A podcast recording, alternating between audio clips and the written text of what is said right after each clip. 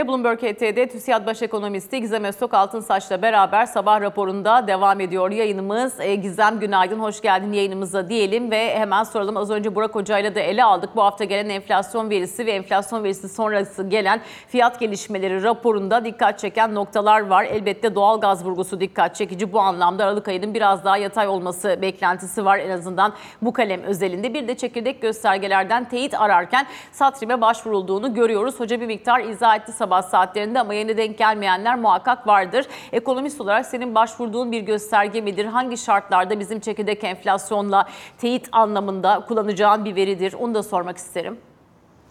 Aslında şöyle Zeynep, e, doğalgazı ayrıca konuşuruz. O teknik Evet. bir düzeltme hareketiydi bu arada. E, Mayıs'ta biliyorsun e, sıfır kabul etmiştik fiyatını. Dolayısıyla bu ay bu tarz bir düzeltme olacağı enflasyon raporunun içinde de vardı. Dolayısıyla o şaşırtıcı değil. E, o düzeltme, e, teknik düzeltme hareketi. O da enflasyona baskı yapmıştır. Yani %400'ün üzerinde aylık fiyat artışı giriyor. Onun dışında da konut rakamlarını aylık bazda %10 arttıran, 11 civarında arttıran bir e, enflasyon verisi gördük. E, şimdi e, bir budanmış e, ortalama var, trimmed mean. Bir de e, satrim var. Bunu mevsimsellikten arındırarak yaptığınız. Bunlar önemli göstergeler. Dönem dönem e, çekirdek niye kullanılıyor? Belli şokları arındırıp verinin daha fazla bilgi içermesi ve tahmin gücünü arttırmak için kullanılıyor aslında merkez bankalarınca bu tarz göstergeler. Çekirdeğin de çeşitleri var biliyorsun.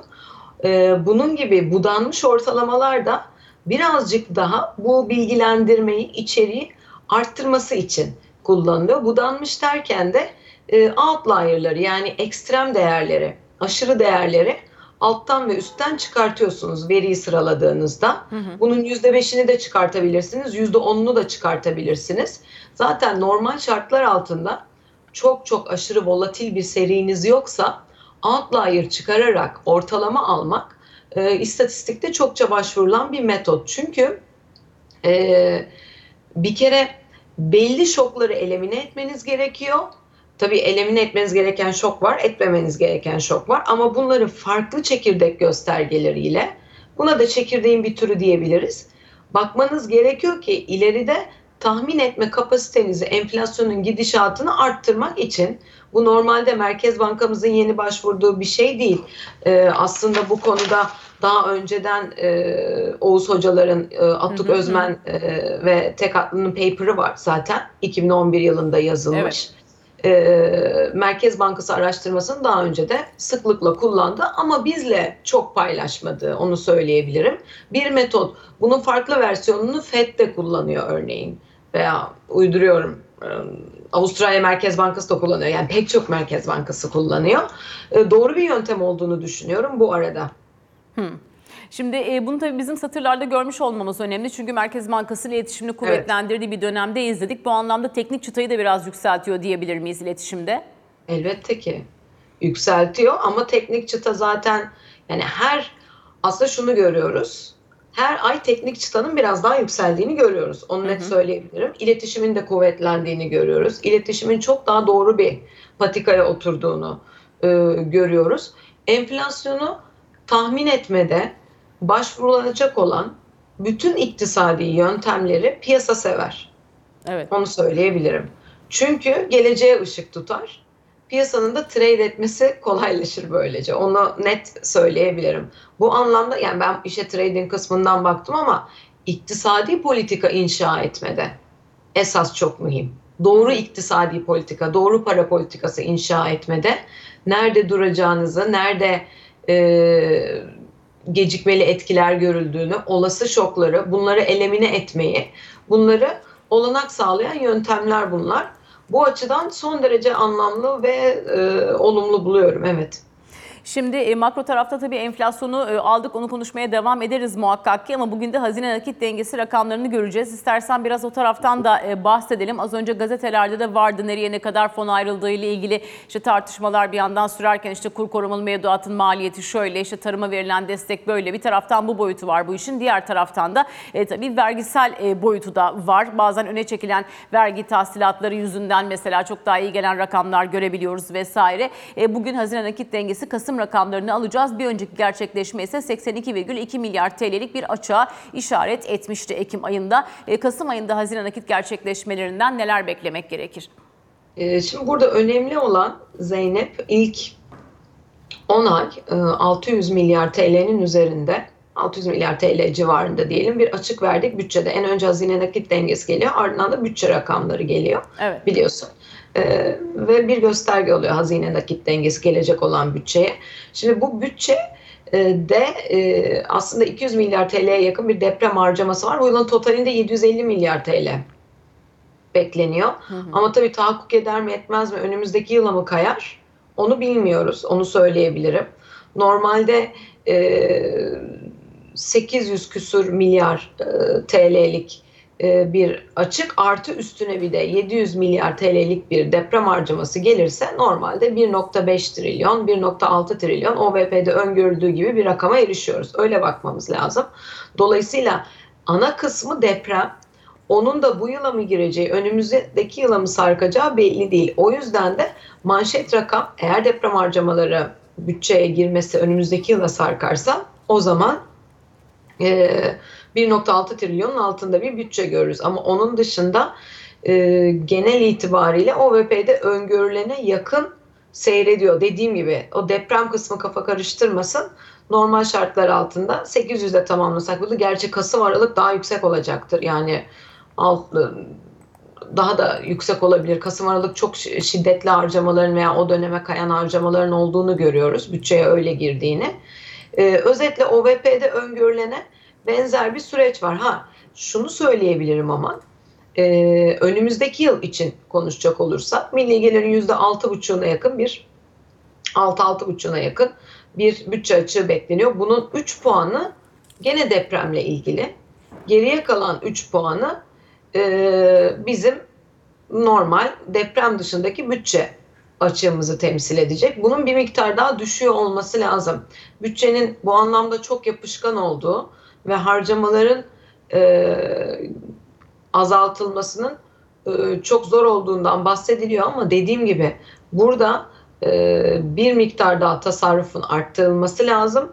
Faiz dışı harcamaların öncelikle Hı hı. e, bir miktar daha kontrol altına girmesi gerekiyor. Seçim öncesi bu zor Hı gözüküyor bu arada. E, bir de tabii şimdi faiz normalleştikçe şimdi bütçede şöyle bir avantaj olmuştu. Biz faiz üzerine cap koyduğumuz için e, aslında son derece e, sürreel bir faizle ilerlediğimiz için faiz harcamaları da sakin seyrediyordu. Şimdi faiz harcamalarının da bütçe üzerinde yük oluşturmaya başlayacağı bir dönem için en azından bir sürece de giriyoruz. Bunu da hesaplamak lazım. Vergi artışlarına bakacağız. E, vergi artışları çok yüklüydü. E, vergi artışı derken yüzdesel olarak yani verginin kendisinin artışı değil. Toplanan verginin. Tahsilat açısından evet. Evet, yıllık artışından bahsediyorum. Ee, bu yüklüydü. Ekonomideki canlılığı gösteriyordu. Özellikle tüketim vergilerindeki artış %150'lere yakındı. Şimdi bu veride bu nasıl devam ediyor? Birazcık o talep tarafını da anlamak için bütçeye bakıyor olacağız. Normalde vergi artışları faiz dışı harcamalardan yüksek seyrediyor ama faiz dışı harcamalar da çok yüksek. Yani %100'e yakın artış var onda da. Ee, bir miktar buralarda düzeltme gelmesine bence ihtiyaç var. Ee, ama dediğim gibi e, yapışkan da bir e, bütçemiz var bir taraftan harcama tarafında. Ben daha fazla tasarruf yapılabileceğini düşünüyorum bütçede. E, artı denetimin, vergi toplamadaki denetimin de e, daha artması gerektiğini düşünüyorum Türkiye'de. Yani Türkiye'de kayıt dışı ekonomi çok yoğun Zeynep. Hı hı. Bunu çok çeşitli alanlarda görüyoruz. Bu bir taraftan ekonomiyi e, okurken hmm, şöyle sorularla karşılaşıyoruz. Nasıl hala daha tüketim bu kadar güçlü? Reel kesim nasıl bu kadar daha esnek vesaire? Aslında bunlar hep e, kayıt dışı ekonominin bir taraftan da çok genele yayılmış ve yüklü olmasından da kaynaklanıyor. Bu aynı zamanda ekonomiye esneklik de kazandırıyor bu arada ama tercih ettiğimiz bir şey değil. Sağlıklı bir e, süreç değil. Hı hı. Bu anlamda bakıldığında vergi denetiminin e, çok daha kuvvetli, çok daha genele yayılmış bir şekilde ve sağlıklı bir şekilde yapılması gerektiğine inanıyorum. Bu tabii çok makro, hı hı. E, reform nitelikli bir şey aslında evet. bahsettiğim konu.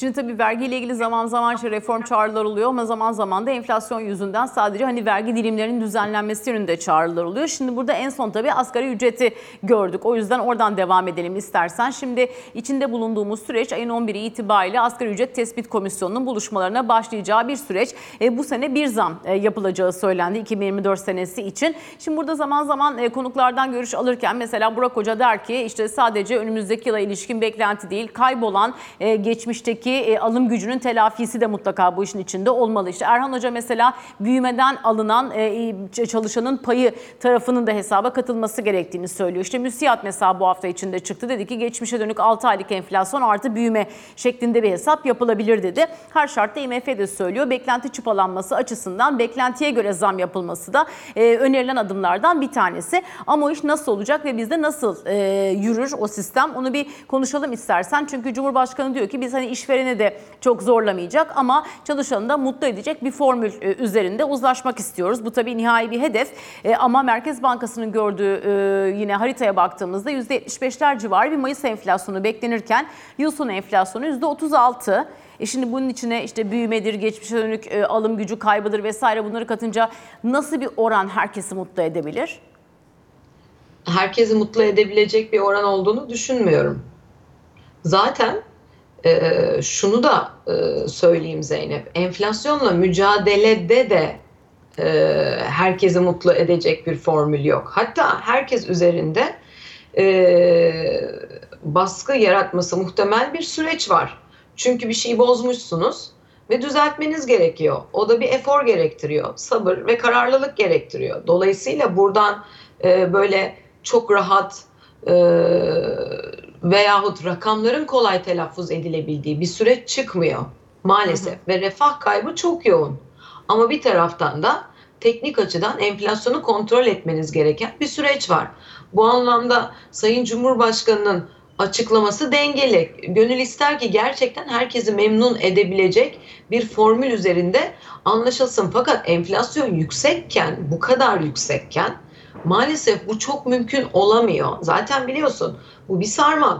Yani fiyat ücret sarmalı dediğimiz bir süreç var. Bir tanesini çok art, biri fiyatlar ister istemez çok arttığında ücretleri de arttırmak durumunda kalıyorsunuz. Sonra o bir dönem sonra yeniden fiyatlara yansıyor ve bu sarmaldan asla evet. çıkamıyorsunuz. Hı hı. O yüzden en baştan bu gene kendimi tekrarlıyorum. Daha önce Açıl'a da benzer şey söylemiştim. Bu noktaya gelmemesi gerekiyordu sürecin. Süreç bu noktaya geldikten sonra maalesef herkesi memnun edecek bir formül bulmak konuşulduğu kadar kolay olmuyor. Güzel bir temenni ama zorlu olacaktır süreç. Onu da bilmek lazım. Sadece asgari ücret konusu değil. Bundan sonra önümüzdeki 6 ayın zorlu geçeceğini e, özellikle fonlama koşulları açısından reel kesimin de çok iyi bilmesi ve bu konuda enflasyonla mücadelede kararlı kalmaya devam etmesi. Yani Türkiye'de bu mutabakatın sağlanması e, ve e, olabildiğince ortak bir şekilde e, bu mücadeleye devam etmemiz gerekiyor. E, rakam telaffuz edemem ben. E, evet, zor. Onu net söyleyeyim. Hı hı. Ama e, süreç kolay bir süreç değil. E, herkesi memnun eden bir formül çıkarma e, çok temenni doğru, dengeli olması gerekiyor. Refah kaybı çok yoğun. Ee, ama zor elbette ki. İşte bir taraftan da tabii emeklinin beklentisi var vesaire derken dün Cumhuriyet Gazetesi'nde bir haber vardı mesela işte siz hedef tutturacaksınız diye biz aç kalacağız şeklinde vermişler haberi. Dolayısıyla burada işte dediğin gibi bu ortaklaşa e, bir hedef konması hikayesi de zor. Diğer taraftan tabii enflasyonun olduğu yerde vergi geliri de ona göre oluyor. E, o da var. Hani bütçe açısından böyle bir gerçekleşme de oluyor. İşte önümüzdeki ilk seneye ilişkin mesela enflasyon muhasebesi bankalara uygulanmayacak. E, bu da o anlamda işte o e, aslında gelirden vazgeçmek istemediğini hükümetin belki bize gösteriyor ama geri dönük baktığımızda da buna bir gerekçelendirme de yok. 2026 senesinden sonra enflasyon muhasebesi ol- olmasına ihtiyaç olacağına işaret eden bir bulgu da yok değil mi? Onu bilmiyoruz. Evet. Yani Yani, şu, şu anki yönlendirme öyle en azından. tahminlerine baktığımızda e, eğer her şey rayında giderse e, daha düşük bir enflasyon süreci olacağı için ondan sonraki dönemlerde ihtiyaç olmaz. Umalım ki öyle olsun. Ama şu anda çok ciddi anlamda enflasyon muhasebesine ve bilançoların düzeltilmesine net şekilde e, ihtiyaç e, var. Zaten e, yabancı ortaklı bankalar bunu yapıyorlar. Yurt, e, yurt dışından Tabii, borçlanan şirketler de yapmak zorunda. Reel kesimden bahsediyorum banka dışı ister istemez. Ama tabii vergilendirme konusu e, biraz e, e, değişik olduğu diyebilirim hani bankalar açısından. Evet e, bir taraftan tabii biz vergilendirmeyi takip ediyoruz. Diğer taraftan da sen az önce trading mantığından yürüyelim biraz da dedin. Tahvile döndüğümüz zaman orada 10 yıllık kağıda bu hafta rekor talep geldiğini de izledik. Tahvil piyasamızda artık bankaların uzun vadeli kağıtları alması yönünde işte o menkul kıymet tesisinin getirmiş olduğu zorunluluklar yok. E, o zaman yabancı ilgisi biraz daha sermaye piyasalarımıza gösteriliyor diyebilir miyiz? İşte bugün yine yabancının e, acaba TL cinsi varlıklarda pozisyonu ne olmuş? Perşembe olduğu için taze veriyi de e, görme şansımız olacak bir önceki haftaya ilişkin. E, ne dersin sana göre bundan sonrasında e, tahvil yatırımcısı biraz daha e, yabancı kompozisyonunu artırabilecek mi? Normalde arttırır Zeynep ama şöyle bir durum var. İki tane durum var orada. Bunlardan bir tanesi swap açık olmadığı için unhedged yapmaları gerekiyor. Onu söyleyebilirim. Ee, ilerleyen vadede TL stabil olduğunda elbette oraya da düzeltme gelecektir ama hala da erken gibi gözüküyor. Ee, ikinci konuda iki aydır bunu o kadar çok konuştuk ki ve Bono'da bir yer vardı. Fakat o alan şu anda kısıldı bir miktar. Yani sıkışmış bir trade var orada. Ee, biraz e, fiyatlama açısından sıkışmış bir süreç oldu. Yani bir şey vaat ediyordu ama o vaat ederken çok küçük ticketlarla aslında Evet. düşünülen yerlere de gelindi. Dolayısıyla bir miktar daha yer var. Ben içeriye flow bekliyorum ama dediğim gibi e, birazcık fiyatlama açısından avantaj kayboluyor. E, onu da e, söylemek lazım.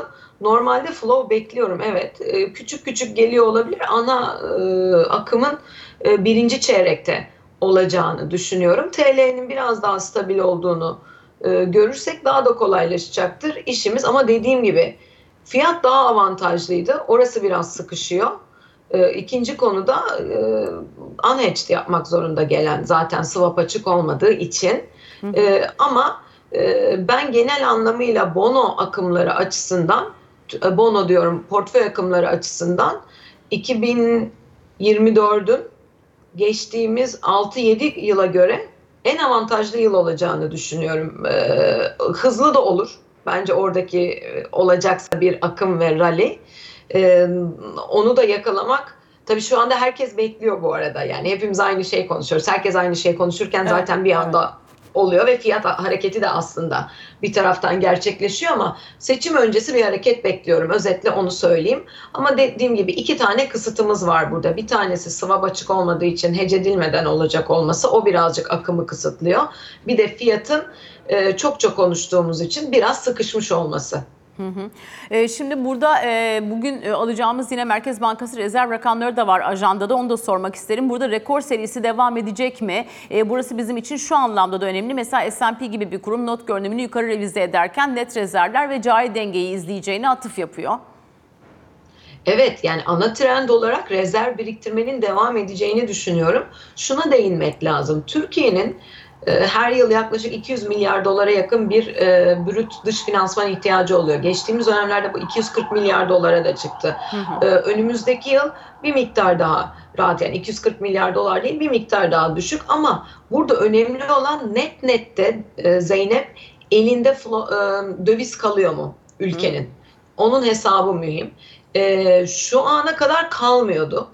Ve biz Merkez Bankası rezervinden harcayıp uyguladığımız politikalar sanki doğruymuş gibi davranıyorduk.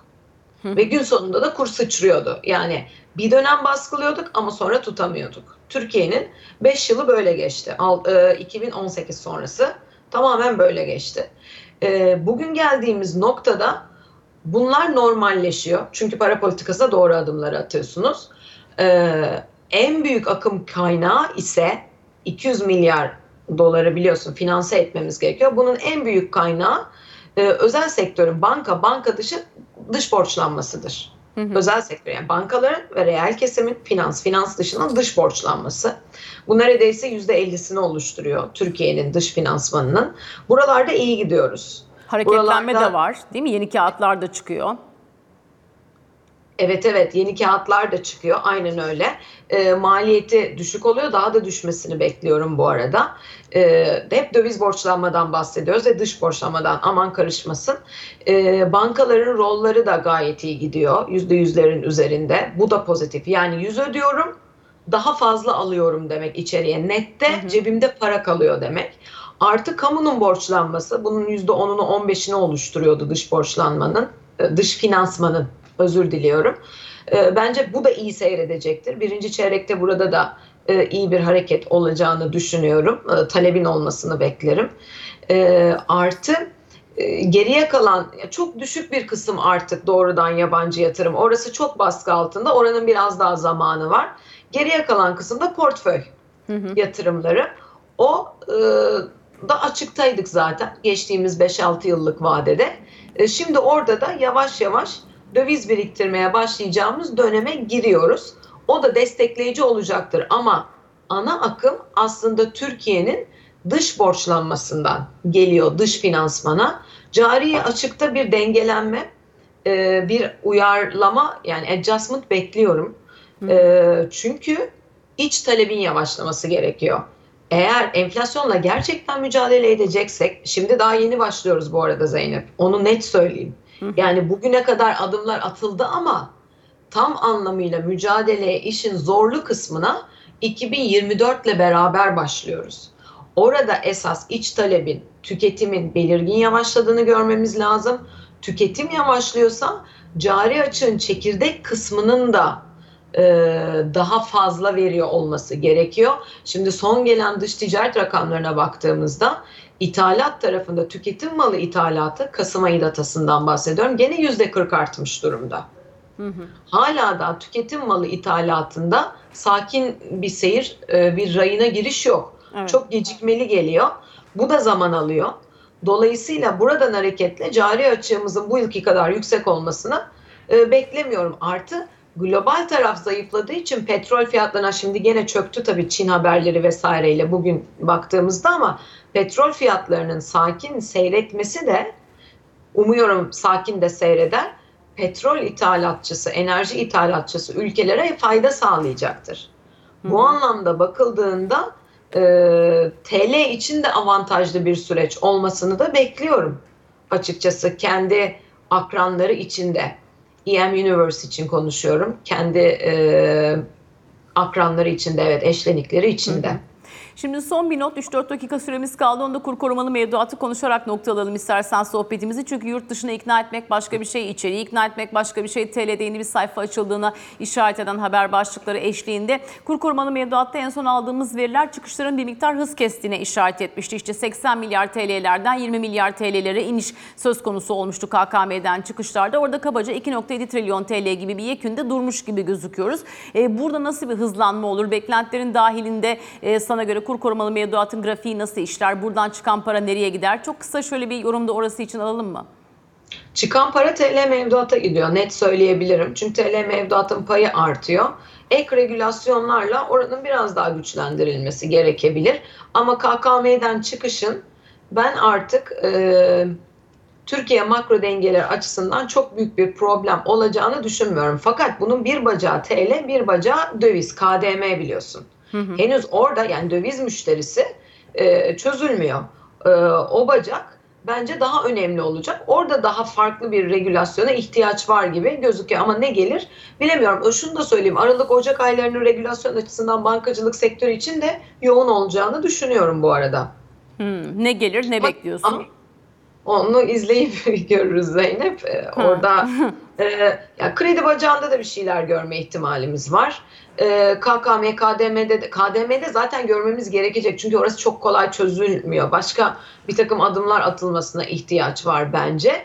Ee, bir taraftan da TL mevduat %45'lerde. Şu anda e, mevduat müşterisi için yeterli gibi gözüküyor ama biraz daha artmasına da ihtiyaç olabilir e, ilerleyen vadede. Zaten Merkez Bankası'ndan da 42,5'a doğru bir ayarlama yapmasını e, bekliyoruz. Özetle hem bu KKM yani mevduat bacağında hem aslında büyük kredi bacağında da bir takım adımlar e, gelmesi söz konusu. Zaten Merkez Bankamız da bu anlamda bankacılık sektörüyle iletişimini sürdürüyor bildiğim kadarıyla. Hmm, evet yine e, Hafize Gaye Erkan'ın bankalarla görüşmesi olduğuna işaret eden bugün basında da e, haber vardı. evet. Ama tabii görüşmenin detayları yok. O yüzden biz de merak ediyoruz. Bakalım buradan herhangi bir şey çıkacak mı diye. E, TÜSİAD Baş Ekonomisti Gizem Öztok Altınsaç çok teşekkür ederiz. Bir kez daha sayende soruların cevabını bulma şansına eriştik. Kısa bir reklam arası vereceğiz. Ardından sabah raporunda Bloomberg HT Genel Müdürü Ali Can Türkoğlu ile birlikte devam ediyoruz.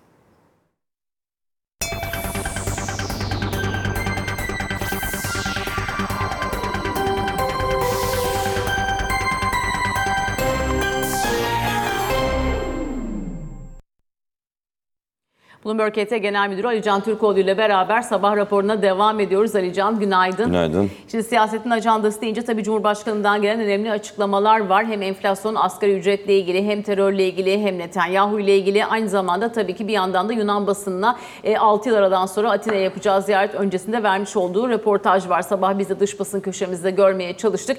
E, akıllarına gelebilen tüm soruları sormuşlar. Kıta sahanlığından tuttu işte e, Ayasofya'ya kadar. işte bir gece ansızın gelebilirim dediniz. Şimdi arkadaşım diyorsunuz'a kadar birçok böyle e, farklı sorular e, sormuşlar. Herhalde Yunan basının aklında kalmamıştır soru diye düşünüyorum. E, istersen şöyle bir genel toparlamaya çalışalım. Oradan başlayayım o zaman. Aslında e, özetinde E, ne e, değişti diyorlar vesaire. diyor ki o da Cumhurbaşkanı da bir kere bunun özeti şu hani komşularımızla aşılamayacak bir sorunumuz yok Evet. diyor. Dolayısıyla hani oturup Düşman değiliz, konuşulduğunda değiliz. oturup konuşulduğunda Diyor. tüm sıkıntılı konuları da çözebilirizin mesajını veriyor. Bir gece ansızın gelebiliriz mesajıyla ilgili olarak eğer Türkiye'nin güvenliğini tehdit eden unsurlar varsa biz bu mesajı e, verdik, vermeye de devam ediyoruz gerektiği zamanlarda diye açıklama yapıyor. Dolayısıyla e, o dönem için o laf, o sözler söylendiğinde Türkiye'nin güvenliğiyle ilgili olarak tehditler vardı e, açıklamalarda ve o açıklamaların üzerine de bu değerlendirme yapıldı mesajını bir tek e, bir kez daha e, tekrarlıyor. Bu yüksek düzeyli işbirliği konsey toplantısına verilen önem e, oldukça fazla iki tarafta da onu görüyoruz da. Hem Cumhurbaşkanı'nın mesajlarındaki ılımlılık hem de Yunanistan'dan gelen yine aynı tonda pozitif gündemli e, mesajlar sanki bugün bu görüşmenin devamı için de e, oldukça olumlu mesajların dünya kamuoyuyla paylaşılacağı yönünde algılanıyor işin doğrusu. E, onu söylemekte fayda var. E, özellikle hem Gazze konusunda Yunanistan'dan destek istenecek bilindiği gibi hem de Avrupa Birliği konusunda da e, vize serbestisi hususunda da e, Türkiye'nin Yunanistan'dan bugün bir beklentileri olacak. Onu da söylemekte fayda var. E, bu arada şuna bakıyorum Ticaret Bakanlığı'ndan bir mesaj geldi. Ona da değiniriz. Bu e, otomobillerle ilgili olarak 6 ay 6 bin kilometre ve liste fiyatı kısıtlamaları ile ilgili e, düzenlemelerin süresi uzatıldı. Onu tekrar aktarayım izleyicilerimize Temmuz'a de. kadar gitti o süre. Evet yani pazarlama ve satış kısıtlaması ve ilan kısıtlamasına ilişkin düzenlemeler aslında detayıyla 1 Ocak 2024 tarihinden itibaren 6 ay süreyle yeniden uzatılmasına karar verildi. İkinci el e, motorlu kara taşıtların üretici veya distribütör tarafından tavsiye edilen güncel satış fiyatının üzerinde bir fiyattan da ilan yoluyla pazarlamanın yapılamayacağı Ticaret Bakanlığı tarafından da tekrar açıklanmış durumda bu bilgiyi de aktaralım izleyicilerimize. E, otomotiv sektörü için yapılan e, düzenlemelerin süresinin uzatılması.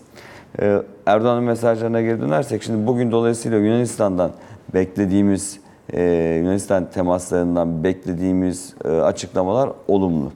Öncesi de olumluydu, sonrasında da olumlu olması bekleniyor. Onun dışında Netanyahu konusu, İsrail konusu zaten kritik gündem maddelerinden birisi. 3000 avukatla başvuru yapıldığını dün e, Katar dönüşünde açıklamıştı zaten Cumhurbaşkanı ve burada son günlerde konuşulan tampon bölge yönündeki planlamanın da uygun olmayacağını, doğru planlanan bir proje olmadığının vurgusunu yapıyor. Burada garantörlük ve barış konferansı konusunda Türkiye'nin eğer istenirse gerçekten üzerine düşen bir şey olursa da yapabileceğini ifade ediyor. Bir, iki, Türkiye-Amerika Birleşik Devletleri ilişkileri konusu var. F-16 konusu bilindiği gibi. Burada da verilen bir mesaj var. Yani İsveç konusu meclise getirildi.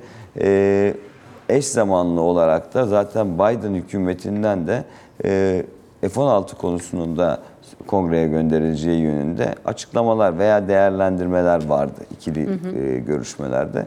Buna yönelik bir mesaj var. Hani biz gönderdik sıra Amerika Birleşik Devletleri'nde diye eş zamanlı olarak Ama geçirilmesi Amerika bunların. F-16 öncesi herhalde meclisten geçmesini mi bekleyecek İsveç'in? Yani işte meclis, İsveç konusu meclise sevk edildi. Siz de artık bunu kongreye gönderin, bir görüşmeler başlasın. Eş zamanlı olarak da bu iş çözülsün, geçirilsin yönünde bir mesaj. Muhtemelen ikili toplantılarda bu konu zaten siz bunu meclise bir sevk edin, biz bunu görelim ki elimiz güçlensin. Biden hükümeti olarak senatör senatörler karşısında yönünde bir mesaj verilmiş olabilir. Onu kastediyor diye algılıyorum ben. Ama Amerika Birleşik Devletleri'nden buna ilişkin her ne kadar Biden'dan ve e, Biden hükümetinden olumlu mesajlar gelse de şu ana kadar daha F-16'larla ilgili olarak tam bir e, görüş birliği olduğu konusunda net bilgi yok aslında onu da söyleyelim. E, eğer olmazsa Eurofighter'lar olayı vardı konuşmuştuk daha öncesinde de. Burada da İngiltere'nin Almanya'yı ikna sürecinin devam ettiğini söylüyor ama burada da seçenek Eurofighter olmazsa da tek seçeneğimiz Eurofighter uçakları değil diyor. Dolayısıyla sanki burada işte Amerika Birleşik Devletleri ile F-16, Avrupa ülkeleriyle Eurofighter. E bunlar olmazsa tekrar Rusya seçeneğine mi gidilecek? Üstü kapalı olarak onun mesajı mı veriyor? Onları da önümüzdeki günlerde muhtemelen biraz daha net anlayacağız.